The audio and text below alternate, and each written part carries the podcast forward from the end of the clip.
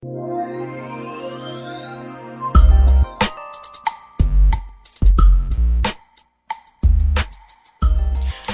D&D fam.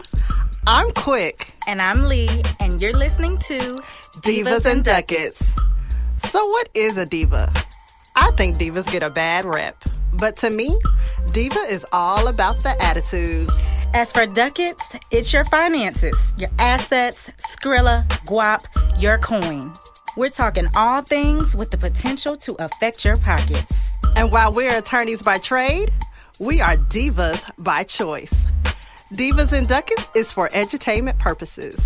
Y'all, we are not Series 511 or 703 professionals. This does not create a financial advisor Nope, nope. or attorney client relationship. The views expressed here are solely our opinions and the opinions of our guests. It's just our opinion, y'all. Okay, divas, let's talk Ducats.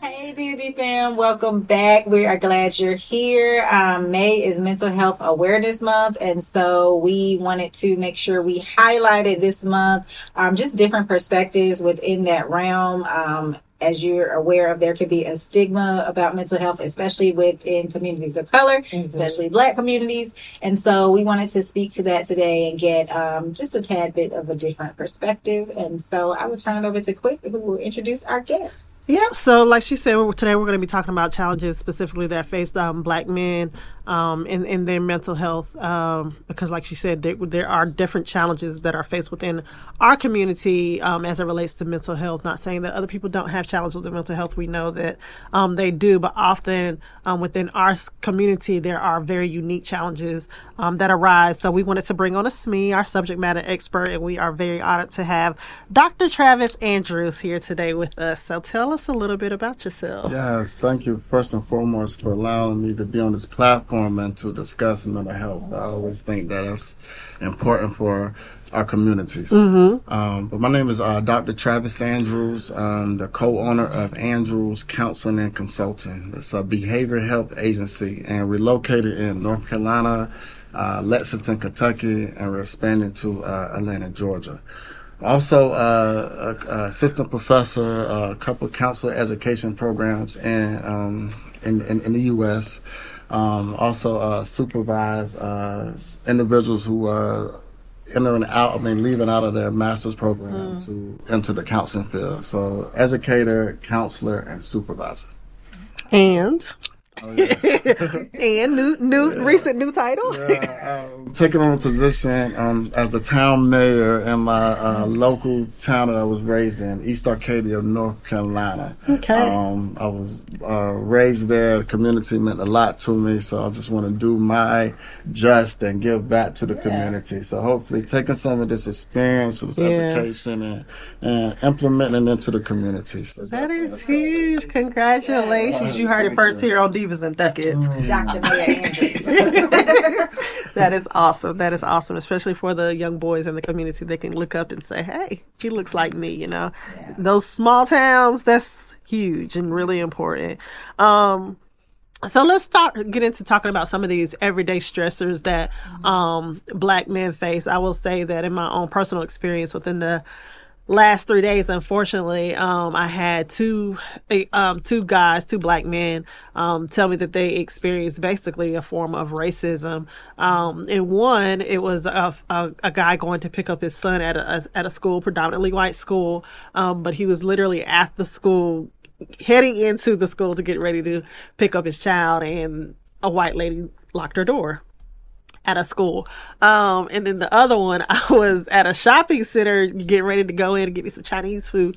And there was, you know, a shopping center. Of course, there was a store next door, is a nail shop, and there was a black man standing there. He was just like standing outside. I don't know if he was waiting on a ride, but he was facing the street, and behind him was a nail shop, and you could hear the lady coming. You could hear her lock the door, like you know. And And he looked at to me. close, No, no, I'm not just, at you all. know, I'm just being No, clear. it was it was like five o'clock, and so you know he looked at me. He was like, "What what would I want out of that nail shop? Like that was so unnecessary, you know." And I apologized. I was like, "I am so sorry, black man, that you had to deal with that," you know, and those are things that you know we hear about the clutching of the purses and you know people scooting over in the elevator but we don't really if you don't see and you don't experience, you kind of think it's like a movie thing. People don't really still do that, you know. But mm-hmm. It happens, you know, and that has Yeah. to weigh on y'all in a way that we we don't have to experience, you know. And I know there are so many other um, forms of discrimination. So can you talk a little bit about that? Yeah, it's, it's it's tough, and like you said, these are just everyday things Yeah. that we see our counterparts do, and it's okay. And we do it. The terminology is totally different. For instance, you know, uh, being excited and saying they say "yay," Oh, yeah. that turns into are you angry or you loud, You things of that nature. right. You know, um, just having to really colonize ourselves in a position in which that we have to ensure that society accepts us and, and, and feel right, feeling safe and feeling mm-hmm. okay that we not don't do not appear as threats. Mm-hmm. You know, but how much of our culture is negated in the midst of this? That okay, now we have to colonize and, and, and, and be safe so the greater America could be okay. Right. Mm-hmm. Um, again, when we come out of that womb, you know, we already know that our chances of equality is, is, is not going to be there. Equity Right. is not going to be there. And these discriminatory practices are going to be higher for us, oh, you know? So it's just that upbringing and that, and, and, and, and the roots of, mm-hmm. okay, how do I need to channel my energy into society? Mm-hmm. And how often is that really going to be, how, how often is my voice going to be heard? Right, mm-hmm. right, right. And it, it made me think about when you were saying like him, the them coming out the womb. I was like, we've had a you know podcast about it. Like even while you were in the womb, Right. doctors could have been discriminating against mom, discriminating against that baby, not thinking that babies is important to bring into the world. You know, so I just that kind of gave me chills when I thought about it. Like, you know, I've been all my life I had to fight. but um and then you know talking about like you know a lot of this is being geared towards um young boys you know they they have to start at a very young age of dealing with race in a way that yeah. other races don't have to deal with, right? There are the, the talk. Like Yeah. there's not a single black person on this earth that doesn't know what the talk means, you know? Yeah. Um, and I- it's, it's hard to do. I've had to have it. Um, you know, especially with all these media um, things going around with all the killings, and they are killing young black boys as well. Um, so, like, one, how do you feel about having that conversation with the child at such an early age? Because honestly, it's it's not only hard to do it, but you literally see the innocence leave their eyes, right? Like, wait a minute, like I'm, I'm a threat, you know. Um, or I'm not the same. I'm not, you know, it's, it's a really hard conversation to have. So how do you feel about protecting them, um, their innocence versus having that conversation? And then also talk about, you know, maybe just some of the other things that a little boy may, um, have to endure. You know, I just think about the school. Like a lot of boys are more targeted as having ADHD. You know, if Billy's hyper, it's oh he's just having fun. He plays sports. But mm-hmm. you know, if Or he's not challenged. Right, or he's not challenged, so he's moved up to a higher grade, or they Yeah. give him harder work. But you know, if if the little brown boy is is hyper, is he ADHD? He's trouble. He needs to go to the office. Right. You know, so mm-hmm. Yeah, that's that's that's critical. I think that it's important for us to tell our kid, inform our kids early. Mm-hmm. You know, I think that our resilience, our strength, our our, our understanding of who we are comes from home. Mm, okay, yeah, I, I- I don't think that we're gonna get get that in greater society. Mm-hmm. You know, and not informing our kids on the this our truth, mm, our truth about our culture, our history, things of that nature. They're not gonna get in the classroom. I didn't receive uh, uh, insight on Black history until I went to uh, college, and that's the great North Carolina A&T State University. Uh, right now, I get pride. it's you know, right? We'll let you live. All right, so you know that that that gave me another insight on okay, who who who who am I? You know, so imagining that coming at an earlier age. You know, that just fuels you and give you that resilience and that understanding of okay, how I need to navigate through these situations and these battles. Yeah, yeah. And it, that when you said that that you had learned about it into college, it made me think about this this this video went viral on YouTube for a teacher. It was a little girl. She did a um I can't think of I can't think of the uh, a black um, heroine that she wrote an article on, but it wasn't the typical uh, Sojourner Truth, Harriet Tubman, Martin. It was it was somebody you know that the teacher didn't know about, Right. and so she told her this person cannot be a heroine. You cannot write about them. Her mom was an advocate for her and took it to her job, and the girl ended up on the news and everything, being able to give her report about this heroine. But it just made me think about you know like they want to pocket how much Black history they can give you, right? Um, I, I even really recently had a conversation with my son, and I asked him like, "Who's the KKK?" He was like, "They're people who give out loans." Oh no, no, no, no, no, no, no, no. let's let's start some teaching, right? And so we we had a Black History Saturday, you know, and it was just like.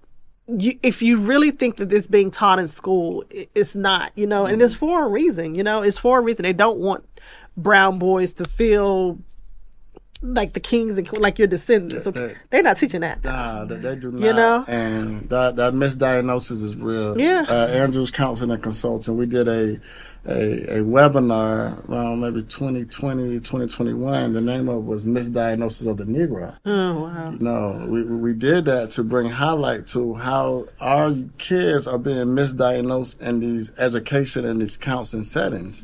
Um, for instance, we we may look at ADHD and that's pro- saying proper diagnosis, but in reality, the kid may be struggling with some post-traumatic stress disorder. Right. Right. You know, they're quick to put, put labels on our kids with learning disorders, things of that mm-hmm. nature. Mm-hmm. So if I'm constantly being told that I have ADHD, I can't focus, or I have a learning disorder, what's going to happen to my confidence? Right. It's steady going down, and now I think I can't compete with my counterparts. Mm-hmm. You know, mm-hmm. so mm-hmm. these labels, this education system, all of this is, is is essential to our development and growth. Yeah. That's why I go I go back to home, how important home is, and knowing your roots and knowing your who you are as a culture just gives you that ability to say, okay, to really to be able to dissect. Right, Well, right, I, right. I don't know if what they're telling me is accurate. Right, you know, right. opposed to just just challenging taking that. it for right, what it is. right. Because we, we can look at a, a professional, you Mm-hmm. know, back in the day, and we hold their their word to bond Yeah. because we're assuming that.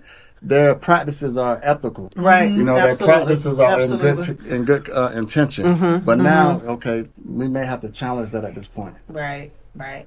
And to that heroin point, to me, if she hadn't heard somebody, I should get extra credit. I educated you. Right, and that's, and that's what all the I comments were saying. Like, don't be embarrassed that you didn't know. Let this child teach you something. you know, like don't right. tell her because it's not in this pocket that she can't be. You know, Right. so you know, it's just, it's just, I don't know. I, wh- And what impact do you think that that has?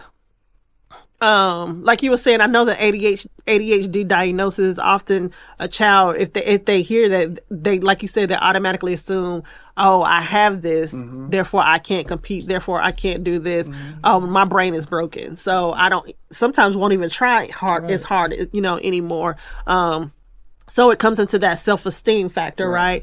But um, you know, as children get older, like you said, a lot of times people are not dealing with all of the other things that that child could be dealing with at home you know the poverty poverty they could be dealing with you know a, a missing parent having you know there are a lot of young kids. I know a kid that was like 13 years old had to be a part-time caretaker you know what i'm saying? So there are a lot of factors that people don't take into consideration of why um you know little damon might not have turned in his project or why he's sleeping class or you know that's aside from them trying to be disrespectful Right. to you Right. you know? Um but if they don't have an advocate, like, how, can you talk a little bit about how how that kind of like some of the mental diagnosis that you see, like when you're talking about the misdiagnosis of the Negro, um, like how do you, as a, a parent or even a teacher, how do you advocate for a proper diagnosis? It's a great question.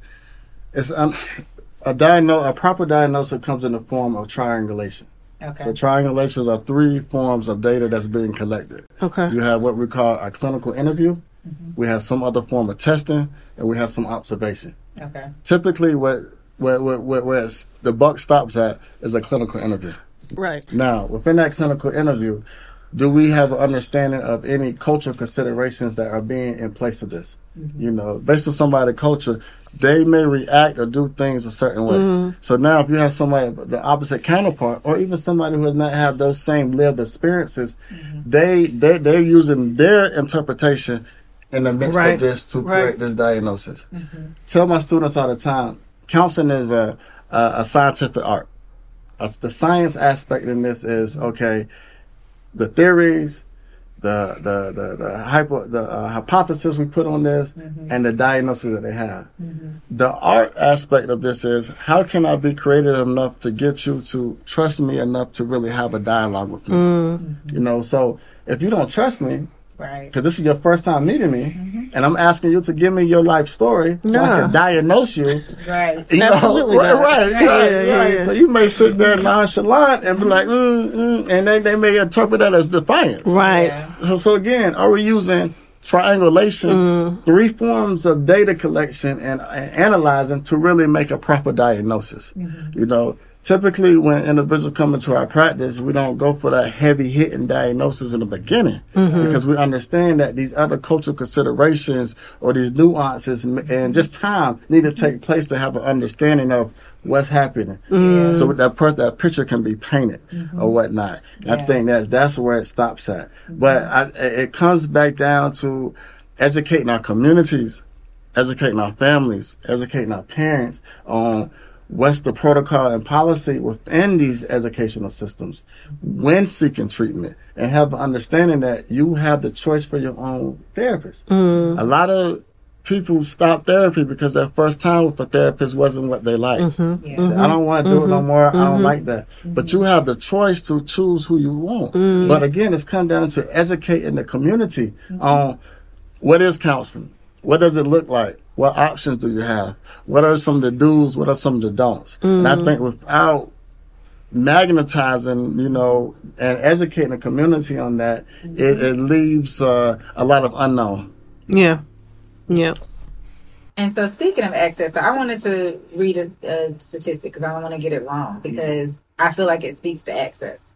So, we found that according to the U.S. Department of Health and Human Services, Black adults living below the poverty line are more than twice as likely to report serious psychological distress as U.S. adults who enjoy greater financial security.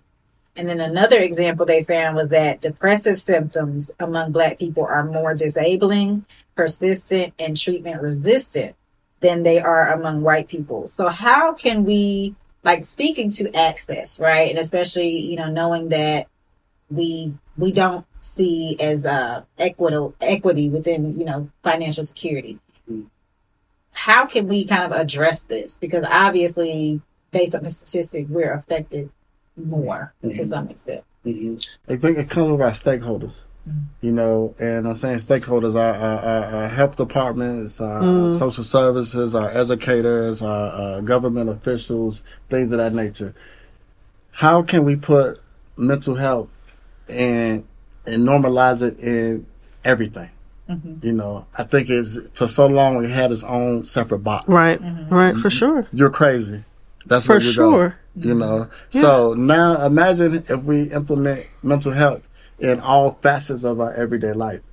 Work, school, home, the community. People and I'll say the community, I mean just having a trauma informed approach to mm-hmm. things, you know, like being very sensitive on how this may affect someone psychologically or, or stressful or things of that nature. I mm-hmm. think that's where it stops, you know, put put in a hole. I think secondly, again, it goes back to that education, you know, on what it is and then breaking that stigma. Mm-hmm. The stigma dates back to our historical trauma because if I'm a slave on the plantation, I can't say that I'm stressed out. Mm-hmm. I can't say that, hey, this is tormenting to me. What's going to happen? I'm more liable to get killed. Kill. Right. So now Death. I have to continue to suck this up. And seem You know, strong. and seem strong mm-hmm. yeah and constantly have to be strong and man up and things of that nature. Mm-hmm. My only outlet was the church. Right. So so now that's where the big in our community was uh just just pray. Just pray about it. God has it. You know, so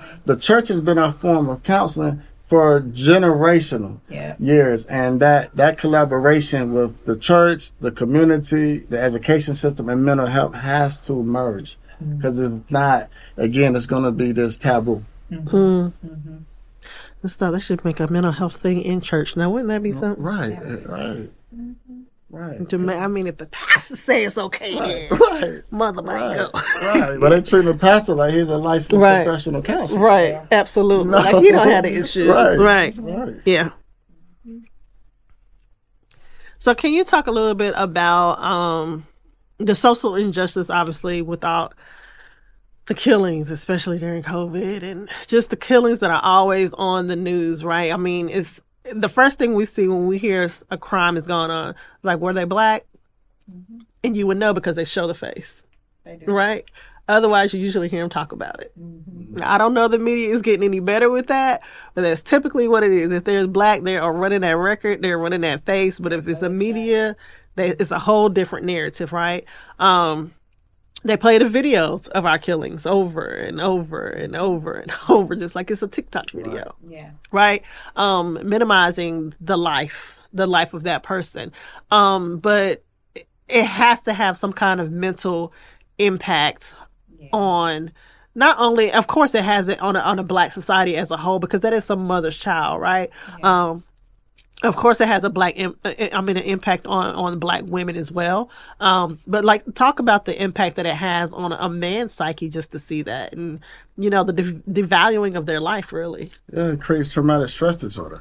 You know, it, it continued to ensue fear, Yeah. anxiety, worry, and stress. When you have to ask yourself, do I need, can I even leave tonight and go out? I got to look and see what time it is because I don't want to get stopped by the cops. Mm.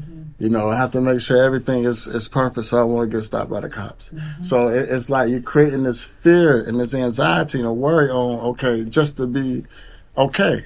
I remember my last year in undergrad, I, I, I was so uh, uh, worried because I said, "Hey, I don't want anything to happen. I, I'm, I, I stayed mostly in, in my room, did my schooling, came back because my fear was that I was going to get stopped by a cop and get a record, and that'd be the end of my career before it even started. Right. No, I wasn't doing anything illegal, things of that nature. But you are worried about, okay, how does this society may impact me as a black man Or, or, or what I'm getting ready to do? You know, so you you constantly worrying about, okay, how can I navigate through another day? Yeah, and that's really crazy because you said that, and I thought about so my um dad. He in in some ways hazes my partner a little bit, but a couple months ago he actually like came in and he was like joking, but seriously he was like, "Don't get in that car because his his um registration was expired." And he was like, "You do not want to get stopped and give a reason to get pulled." like just the fact." That you're, you know, just in the driveway and you notice that all these checks. to yeah, it's it's it just made me think of that. It's just like this crazy because I, to your point, I don't think about necessarily. I mean, we all kind of had that to your to your point about like you know us and like the police, but I don't think necessarily that's quite the same about like my registration. Or I don't I don't have that same level of angst. Right. Right. Yeah. So, hmm Yeah. And s- so like how does how does you say the post traumatic stress like how does it manifest? How what does that look like in in someone or for them to be able to recognize that this is what's going on? Because I think a lot of people because anxiety is talked about so much, we kind of know when we feel anxious, right? Our body gives us clues when we feel anxious, but I don't necessarily know that people realize when they're dealing with post traumatic stress or even, you know, traumas from traumas from subconscious traumas, traumas from their childhood. I don't think people really know that. Like that this is how it's manifesting. it's, it's, it's, it's feeling as if you would not normally feel. Okay. If I can say that, if I can say, if uh, I'll give an example. Me and my daughter was was driving on the highway one day, and the cops uh, turned on their lights.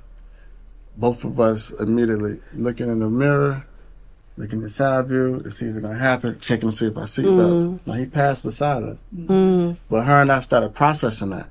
I said, did you see how our bodies change? Right. How our reactions change because we seen the flashing of the lights, mm-hmm. just immediately. You know, so it's like okay, we're running in our norm. Yeah. Right. It's it's being on alert all the time. Yeah. You know, it's being very anxious when when when when, when things happen. It may be fearful of to go into certain social settings, Yeah. certain places at a certain time of night or something. You may not even go because hmm. your fear is not even that something's going to happen to me. Is that will I get in trouble with the law? Right. Would I have to really fight my way out of something that I didn't even do? Mm-hmm. Because that fight itself, what is that going to do? It's going to impede your ability to co- continue to keep it moving. Mm-hmm, mm-hmm. You know, and like you ask yourself, do I even want to go through that? Yeah. Mm. You know, so it's just again knowing that you're not in your happy space. Mm. What is taking you away from being who you normally are? Mm. And so we can start identifying where these things are coming from. Because we navigating through the world and we don't even know why. Like, why are we feeling like this? Mm-hmm. You know, and then we look at the local news, local media, and that tears it up even more. Yeah. Because you look at the local news, they have you fearful to go on the other side of town. Yeah. You know, they have you fearful to go on the mm-hmm. other side of mm-hmm. town. So now, who's listening to these images? Our counterparts. Right. So of course, when they, when and again, when they see us, they ten times as, as shook because the local media then told them, "Hey, be on the lookout for these mm-hmm. guys. Mm-hmm. This is what they did last night. They mm-hmm. did it at five different places, and they on the lookout." Yeah. And I think it's so evident, like what you're saying, when you have a ring camera and you're in a ring community in a gentrified area, mm. and you, man, I'd be like, they'd be like gunshot. I'm like, that was a firework. call the police. Call the, like they just, and I'm just like, just.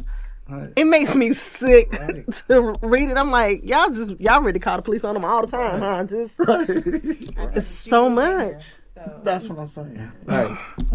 girl. It, I'm it's saying. it's You just wanna so put us to a place Right. where it was supposed to be the slums in the beginning. Mm-hmm. Now you say, "Oh man, that place has got is a great accessibility to stuff." Right. It's let's- close to something. Right. Let's move them out and let's get back into the space. Mm-hmm. It's just that that, that this is that power, and my thing is the lack of respect or empathy Mm-hmm. for someone else's life. You know, as if that Like it's it doesn't matter. it's pointless. Mm-hmm. Right. Yeah. Yeah. Right. So, what are some other, you know, we've kind of talked to, of course, social injustice and some of the media portrayals, but what are some of the other um, problematic, maybe expectations or thoughts about black men that can be detrimental? Yeah, I think it, I guess I think it go to employment and, and being able to provide, and being able to and, and, and parenthood and and the essence of, of, of those tools, you know, and how they was raised and how we, you know, navigate through life. I think that's very distorted. Okay. You know, um, there's been so many types. Um, we're looking at and, and saying, okay, can he can he economically provide? Now this individual may have been through so many different struggles where he can't. You know, he, he may have been had to leave school because had to take care of his family, or the person may have to. Um, uh, uh, got a charge and can't get another job, you know. So these are all things that continue to impede on their ability to provide. But that gets interpreted for lazy, you know. Um, using uh, substance uses as as coping mechanisms. You know, have to, we, are we looking at the generational trauma in the midst of that? This person could have seen his mom, pops, or whoever utilize the same substance, you know, as coping Right. mechanism. Right. So we're expecting an individual to develop healthy patterns and a healthy lifestyle mm-hmm, when the mm-hmm. person was never exposed to it. Mm-hmm. You know, we're looking at this person supposed to be a deadbeat father, but we're not even knowing the narrative and the story on that. I just think of just that if we really care, how much effort are we putting in to really research the problem and provide effective interventions? We can just go back to this crack epidemic opposed to this opioid crisis. Mm. Oh gosh. Yeah, this crack epidemic, lock them up, lock them up, lock them up. Throw away the Opioid key. is rehabilitation, rehabilitation, rehabilitation. Mm-hmm. So, you know, if, if we have to look at these practices and these, and these measures to have an understanding of Yeah. what's the true story here? Mm-hmm. Yeah. And I do think it's uh I, I mean being on social media I see how hard black men are working to remove the stigma that men are not fathers. Um but you know the stigma is still out there. And like you said I, mean, I mean and having talked to a lot of I'm, and not just guys women are obviously being raised in these these homes too um where they say that they they didn't have the model to follow right? They they have never experienced in their family seeing a healthy marriage. Um but like you said then you expect them to come out and have a healthy marriage Right. just come out and be a great father when they didn't have the tools to do it they didn't have therapy you know Right. you give them no tools whatsoever and you expect them to come out like the cosbys Right. that wasn't their lifestyle, you know? So, like you said, where's the empathy? Where's the tools? Where's the teaching um, for all that? Because that is childhood trauma, and they have to work through that to be able to be this um, exemplar citizen that you want them to be, but you're not giving them the tools to do so. That's it. Um, yeah, for sure. And so, speaking to provision, like you're talking about, like employment, and maybe various things that kind of impact where a person is financially. What are some of the unique challenges for men in terms of employment or career satisfaction or just obstacles? Because I know as women, we speak about like the glass ceiling and feeling like we can only get so far, and there's this like, I guess, um, limit there. But talk to maybe, you know, the experience. I don't know if it's parallel, it's the same, but for black men. Yeah, it's, I, I think it is the same. You know, because we we have we're looking into these spaces that we're going, and we're still minorities. Mm-hmm. You know, if we, we it, it put us in places where we majorities are equal, it's some low paying jobs or occupations. Right. Mm-hmm. You know, we're Right. not managing the, the construction projects. We're day We're, laborers. yeah. You know, so if we, it's just that again, that equalness of it. Mm-hmm. You know, to really provide for your family, and you don't even have a paying job that's going to support them. You're working seventy to eighty hours. Right. So you're working yourself to death. And then we have to look at that you're working yourself to death on laboring jobs. So by the mm-hmm. time this individual is 45, 50 years old, bones are broken. Mm-hmm. Now, this person end up getting disability or something, Right. you know. So are we really looking at what does employment look like uh, for that individual? You know, now, so they said this person go get educated, go do all these great things. Now, isolation comes. Because again, he's that minority Right, person in right, right, space right. trying to grab, uh, draw this uh, corporate ladder. Yeah. Put all this time and energy into this profession, and they let you go at a quick of a dime. A prime example with Don Lemon. You know, Yeah. he's been with CNN for 17 years. He advocated for the, the the black voice, and they said, "Forget your 17 years, you We can got go." to turn because for a while we were like, Don ain't really dying. we were like, I don't know. right, right. So it's just a matter of how much of the system was probably uh, uh, uh, fueling that, Right, know, and right. it just just had enough. So again, it's really looking at okay, it's a gap right here with employment. Mm-hmm. Yeah. What does that really look like? Now, are we really just these laborers and these service individuals they putting us on, or were we forced to be in that space? Mm-hmm. Because if you look at your grandfather or his grandfather, those are the type of occupation and jobs that they were doing. Right. So at some point, this is all a person know. Right. So now this person is in this education system. If you don't have any advocates, things of that nature, they'll put the, the, the person. I've seen it with black males on a vocational track in high school opposed to a college preparation track Yeah. mom may not know, dad may not Yeah. know. You know, so if, if, if you're not advocating, Yeah. no one would know. They t- en- encourage my child to apply, my daughter to apply to community colleges. Mm. She came back and Out gave of me that report. I said, that's insane. You're not doing that. I had to personally mm.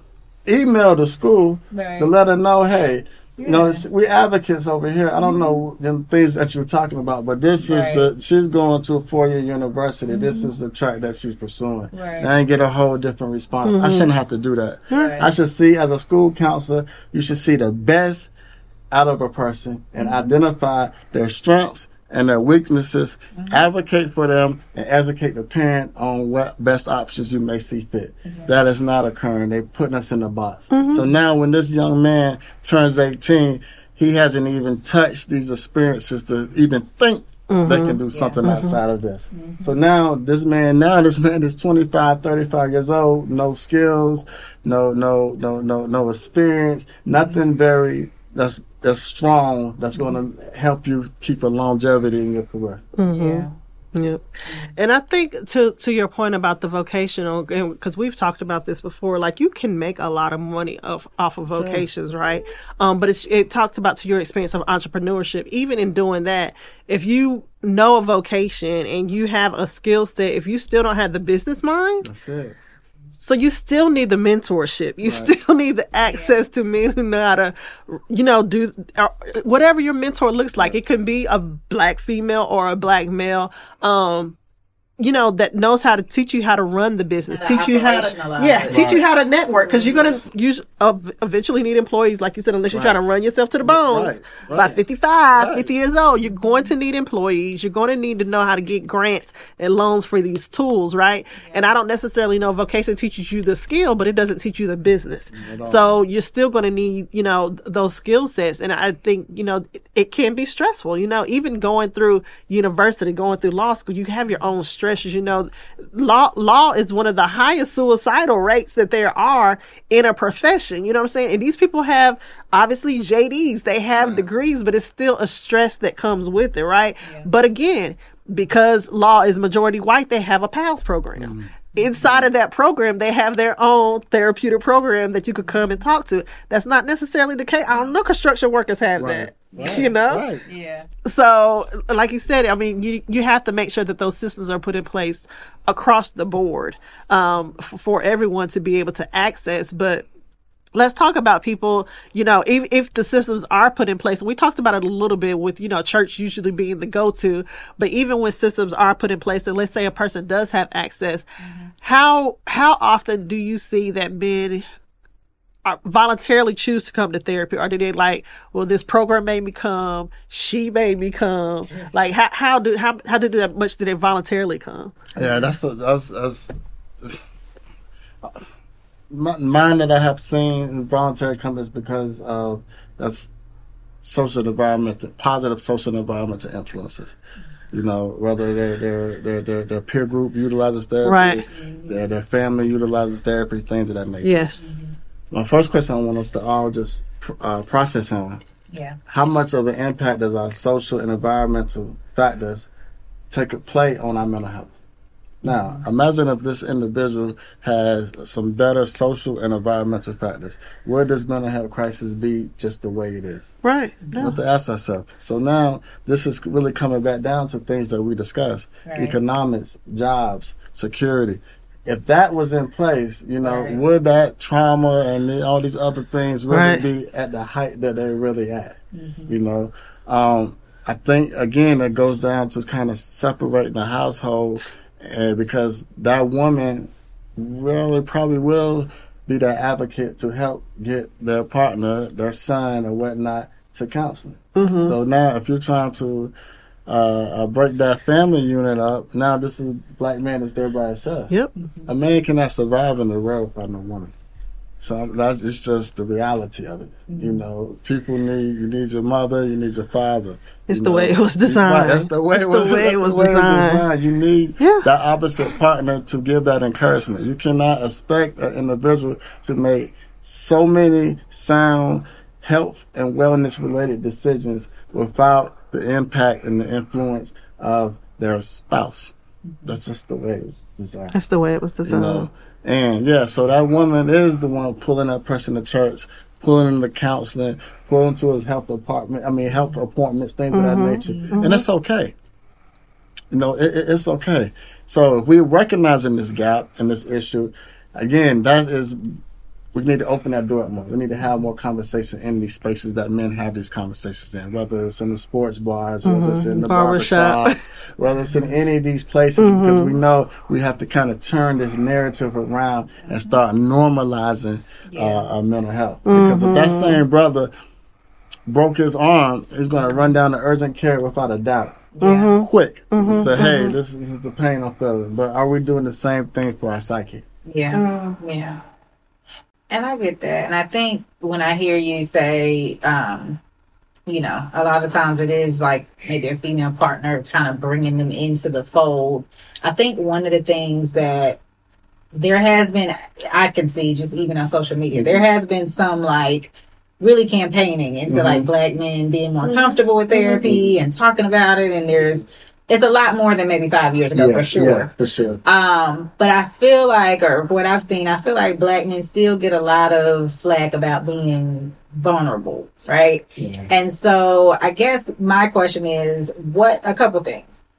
One, from the partner perspective, because usually the partner is like, oh, he's not being vulnerable, whatever. So what can a partner do, whether they, you know, however the man identifies, gay, straight, whatever, that partner that wants more vulnerability, what do they need to know to like foster that environment? Mm-hmm. But then also speak to the difference between, I guess, from more, I guess, from a heterosexual standpoint, mm-hmm. the difference between being vulnerable mm-hmm. and speaking to you like one of your girlfriends. Right. right. That's a great question.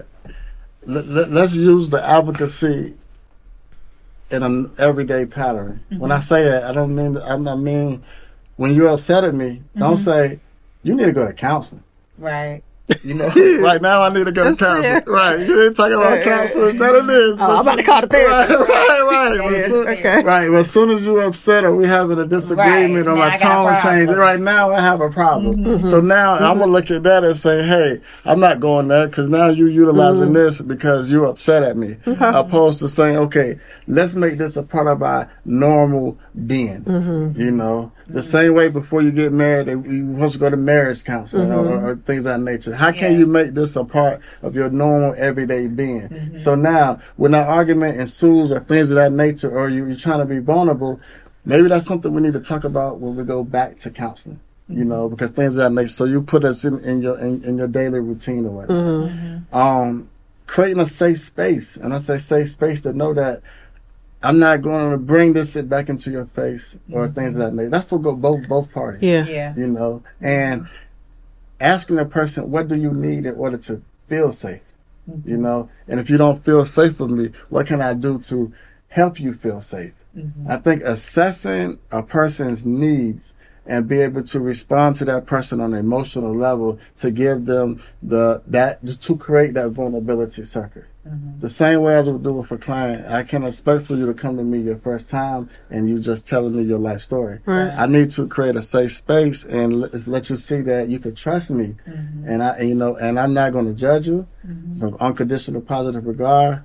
I'm going to be empathize and I'm going to hear you, you know, and I'm understanding what you're saying. Mm-hmm. Like I'm reading. uh, You don't have to just verbalize what you're saying to me. I should be able to. If I'm your partner, I should be able to get some of your body cues and have an mm-hmm. understanding that okay, something is off. Mm. Yeah. You know, and be able to identify that. And hey, mm-hmm. I see that you're not the same today.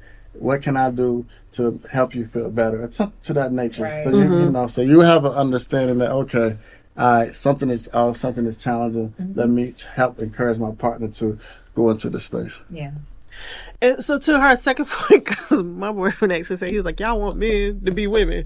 like, how do you how do you get around men feeling like you want me to be vulnerable and talk all the time? That's just not the way I'm wired. Like, how do you get around that, or is it anything to get around? Is that something a woman needs to adjust to? That you're right. Maybe you don't need to spew or emote all the time because that's what women women are supposed to be the ones that do that. Um, how do you get around that? Like that whole thought process. I think again, just identifying what an individual needs for mental wellness and mental and mental healthiness. It may not be sitting on a on a couch and talking all day, but what other pleasurable activities that this person is doing to give them a mental uh, break?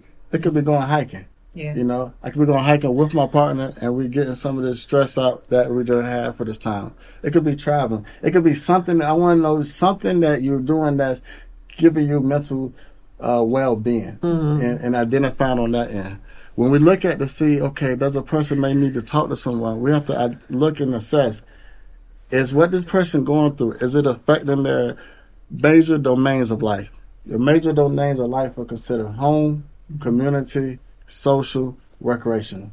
So, is the person still active in the home, active in the community, active at work, things of that nature. If not, that means okay, something is bothering that person that's impacting their major domains of life. That's when we can really assess. Okay, maybe we need to see someone and things of that nature. But it start, start starts with creating wellness, creating something comfortable, get, getting back into hobbies. Because if all I work is 40, 50, 60 hours and not doing anything else, naturally that stress is going to build up. Right. So what I'm doing intentionally to incorporate some type of self care in the midst of this, so I can ensure that mentally, you know, I'm okay somewhere. That's good. I receive it. so, Leandra, did you have any other questions before we? No, I, the only other thing I thought about um, was that there's not a lot of you, just like there's not a lot of black Mm. lawyers, especially black male lawyers. There's not a lot of black male therapists. In What terms percentage of, are y'all? Yeah. Like five? Yeah, less than five. Yeah, like five. So my question, that's what led to it, is just like, can you speak to uh, maybe some resources that black men could use if they want to kind of find someone who looks more like them? Mm-hmm. I don't know, like cost wise, are there some maybe more affordable costs? Because we talked about the economics of things. So I just, before you got out of here, wanted to make sure you spoke to that. Mm-hmm. Yeah, that's going to be a. Eighty percent of counselors are white women. Eighty percent. You know, so to now, so to create and decrease that gap overnight, It ain't happening. it's not going to happen. Exactly. Right. So, but now with technology, this helps. Yeah. because now that okay, we can search for uh, counselors and therapists that's not even in our same range. They could be in the other side of the world, things of that nature. Utilizing that, Yeah. so I will I will utilize other virtual platforms that will uh, uh, allow that. Yeah. You know, I know at the agency, uh, Andrews Counseling and Consulting, we have over ten to twelve uh, counselors of color. Okay. Now we break it down to males, only four Right. you know. However, it's still a ways, like I said, through just other virtual sessions and platforms and things of that nature, so you mm-hmm. can open your your, your options up, up Yeah. even more. Yeah. I think being intentional with creating support groups mm-hmm. because sometimes we may not get that licensed professional counselor, but we may get that bonding within a group of men that may not be uh, uh, uh, uh, counselors License, yeah. right you know that just create something in this space that we can still be able to have something that those look like each other they can create some type of bonds and communication Yeah. and things of that nature because really it comes to a point of just really letting it off your chest and be able to identify have others who be able to identify as you identify Yeah. Yeah. I am curious, is because I know you know men obviously can get together and talk about you know women get together. They usually talking about men or they talk, talking about their jobs or their kids. You know, there's certain core topics. So men obviously get together. They talk about women and things. But I do know that I have a select few friends that will call me if they're going through episodes, right? Um, they will let me know if they're depressed. They will let me know if they're feeling anxious. They will let me know, you know, they couldn't get to their meds and right now they're just having a hard time. I also know that there are friends that won't, you know? Um, so in men's circles, how often is that talked about? Like, do y'all, can you go to your boy and be like, man, I'm really struggling with some depression or I'm really not feeling myself. I'm really thinking about, you know, hurting myself. Like, is that something men talk about? in my peer group, we have, and it's, it's because I'm a I'm, I'm I'm a counselor, Right. so I'm being intentional with that. With the hey, I love you. With the say, hey, you can get off your chest. I'm here for you. Things of that nature, you know. But I may talk with my cousin. He's an engineer. And he's straight, uh, he's a game face, you know. He's, he, he- he's, he's holding his emotions on Right. another way. He's not verbalizing that. Right. But me viewing his body cues, I can see when something is off. Mm-hmm. So hey, I may say, hey, hey, let's you wanna you wanna go fishing, you wanna go play some golf, you wanna do something. I'm just I'm just here for you, you know. And again, I think when you be building that rapport and you are initiating that safe space, I think that's gonna allow the vulnerability to open up or whatnot. Mm-hmm. I think once men have an understanding that this space is safe, mm-hmm. or hey, I trust this individual with my feelings or how I feel or things of that nature, now we could get through more doors opposed to this is the solution. This is what I see, and this is the only thing that could work. Mm. I just think it continues to take time because we have to look at our dynamics may be different. You may have someone who's grown up to see uh, Right. feelings. You may have some uh, individuals who never seen their father cry. Or hug them. Or or say them, I or love say you. I love you. That's that's that's that, that's It's that's real. real. It's real. That's real. So we have to put all of those factors into our understanding. To Yeah. say, okay, is this person being just defiant, or is this person just really struggling with knowing that it's okay for them to to to be to be vulnerable? Yeah. It made me think of when you said about the like the fathers, like where I was at my son's baseball game the other day. And the coach had, you know, he was coaching. He was being a coach, but he had to coach his son. And in mm-hmm. that moment, he was like, dang, you know, I wasn't too hard on him. And then within minutes, you know, when his son came off, he was like, "I'm sorry, you know, you were right." He was like, because what the, what his son did was he he he caught the ball, went to first base, and he threw to third base. Normally, that would have been fine if it was an amazing catcher on third base, right? It wasn't. So he was like, "No, you never do that." Da, da, da, da. Kid came off and um he kissed him like and e- and I have an affectionate father, but even to me, I was like, wow, like Right. I can't I cannot say in any of my days, even with my affectionate father, that I have ever seen my father kiss my brother. Right. You know, and it was just it was just like it was just like one of those moments like our communities are so different, man. They're just so different. Um, whew. so to all that, you know, you listed all these things that had me exhausted that you do in the beginning. So I'm assuming, are you taking clients? Are you have your Yeah, we Yeah. have yeah we have a team of uh, licensed professional Okay. counselors. You know, we currently are accepting clients. You Okay. know, um, Is that on like a sliding scale for the people who don't have know, it? people who don't have insurance. We, Yeah. we, we do sliding scale. Okay. Okay. You know, we, we, our goal is to uh, assist the community. Yeah. You know, um, I, we take insurance, but if you don't have insurance, you know, definitely sliding scale, self pay.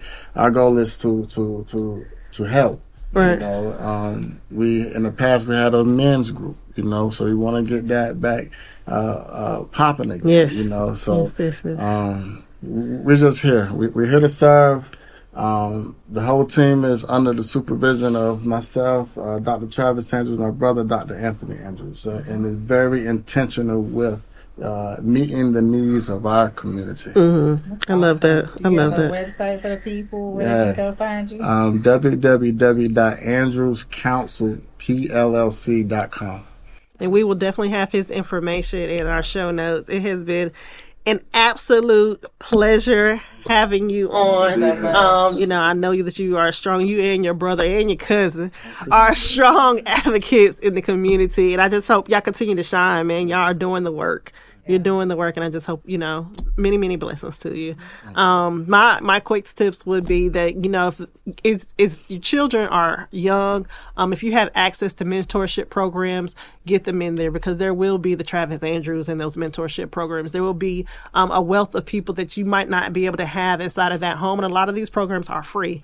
Um, so you know if you can get your child, your brown boy, into some of these mentorship programs, absolutely do your best to do so um, because you can only do so much as a parent. You can only do so much, and um, we all know, you know, any parent knows that your child is only going to talk to you about so much, right? I could tell them something ten times, and somebody else that is not related to them could tell them, and they'll get it. So you know, mentorships are very, very, very important, and the younger you can get them in, the better.